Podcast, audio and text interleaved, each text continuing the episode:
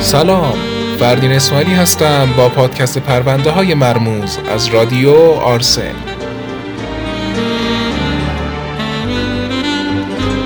ما در پادکست پرونده های مرموز قراره بریم سر وقت اتفاقات عجیب غریبی که در دنیا رخ داده، اما دلیل و چگونگیشون هنوز به قطعیت نرسیده.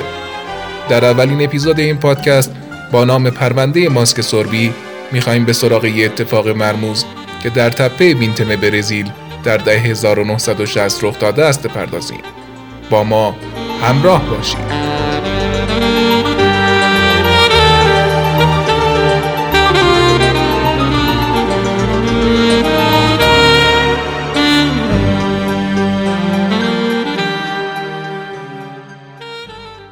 یک روز در لبه جنگلی نزدیک ریو دو ژانیرو اجساد دو جوان پیدا شد. مانوئل پریرا کوروز و میگوئل خوزه ویانا که هر دو تکنیسین برق بودند، در میان درختان با لباسهای زیبا و ماسکهای سربی بر روی چهره‌هایشان خوابیده بودند. در ابتدا مشخص کردن علت مرگ امکان پذیر نبود. احتمال خودکشی و قتل برابر بود. اما داستان از چه قرار بوده است؟ چند روز زودتر کوروز و ویانا به ریو سفر کردند و در آنجا قصد داشتند قطعاتی برای تجارت خود و یک ماشین جدید خریداری کنند. همانطور که در تحقیقات مشخص شد، آنها با مقدار قابل توجهی پول نقد از خانه خارج شدند و در راه در یک سوپرمارکت محلی متوقف شدند، جایی که آنها یک بطری آب و یک بارانی خریداری کردند.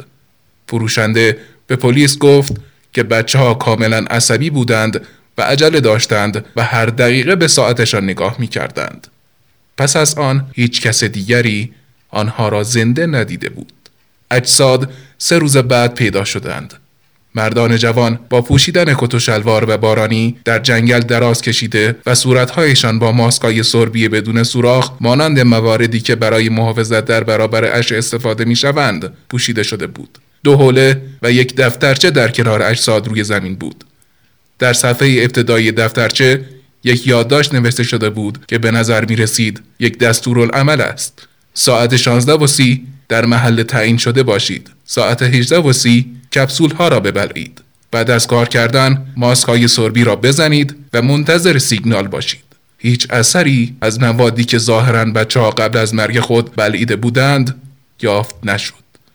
همچنین اثری از مرگ خشونت‌آمیز نیز مشاهده نشد. پس چه اتفاقی افتاده بود؟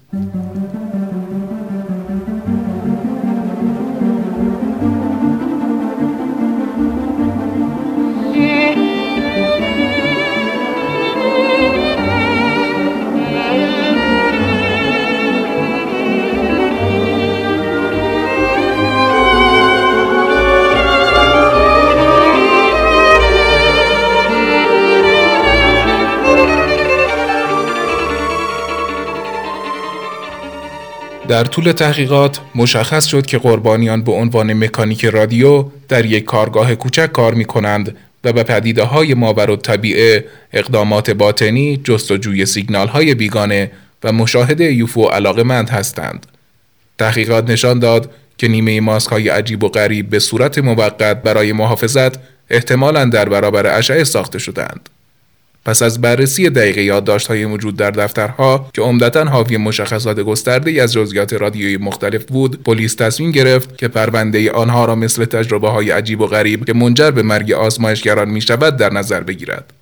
با این وجود، معاینه پاتولوژیک هیچ اثری از خشونت یا تأثیرات خارجی پیدا نکرد. هیچ نشانه‌ای از مسمومیت یا آسیب تابش اشعه وجود نداشت. تجزیه و تحلیل سمشناسی و بافت‌شناسی نیز منفی بود. با این حال ذکر برخی از کپسول‌ها در یادداشت‌ها هنوز هم می‌تواند احتمال مسمومیت را نشان دهد و همین باعث شده است تا پای فرضیه همدستان ناشناخته به این پرونده باز شود.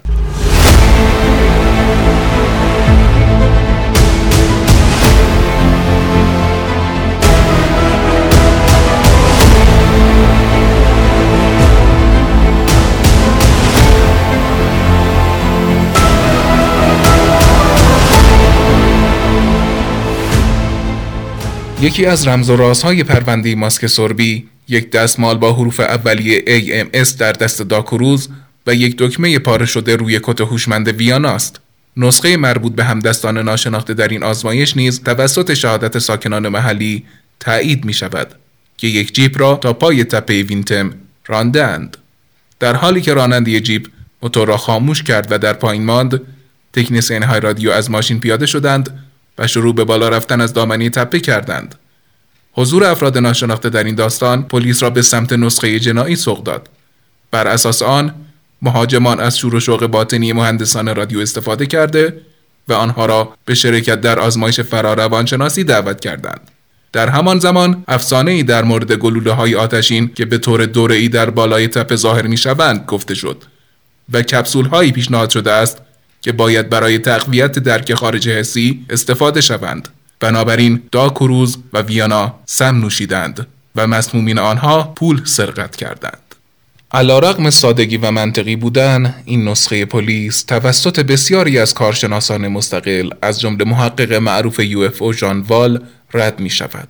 آنها معتقدند که چنین توضیحاتی قبل از هر چیزی برای خود پلیس که پول مکانیک رادیو را برای خود اختصاص داده سودمند است و همه این فرضیه ها و رد آنها باعث شده است تا همچنان مرگ عجیب آن دو جوان رمزآلود باقی بماند.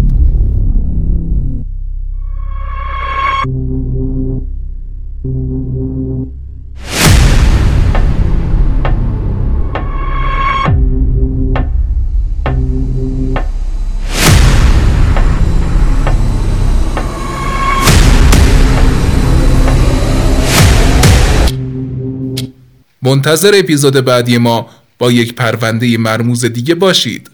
خدا نگهدار.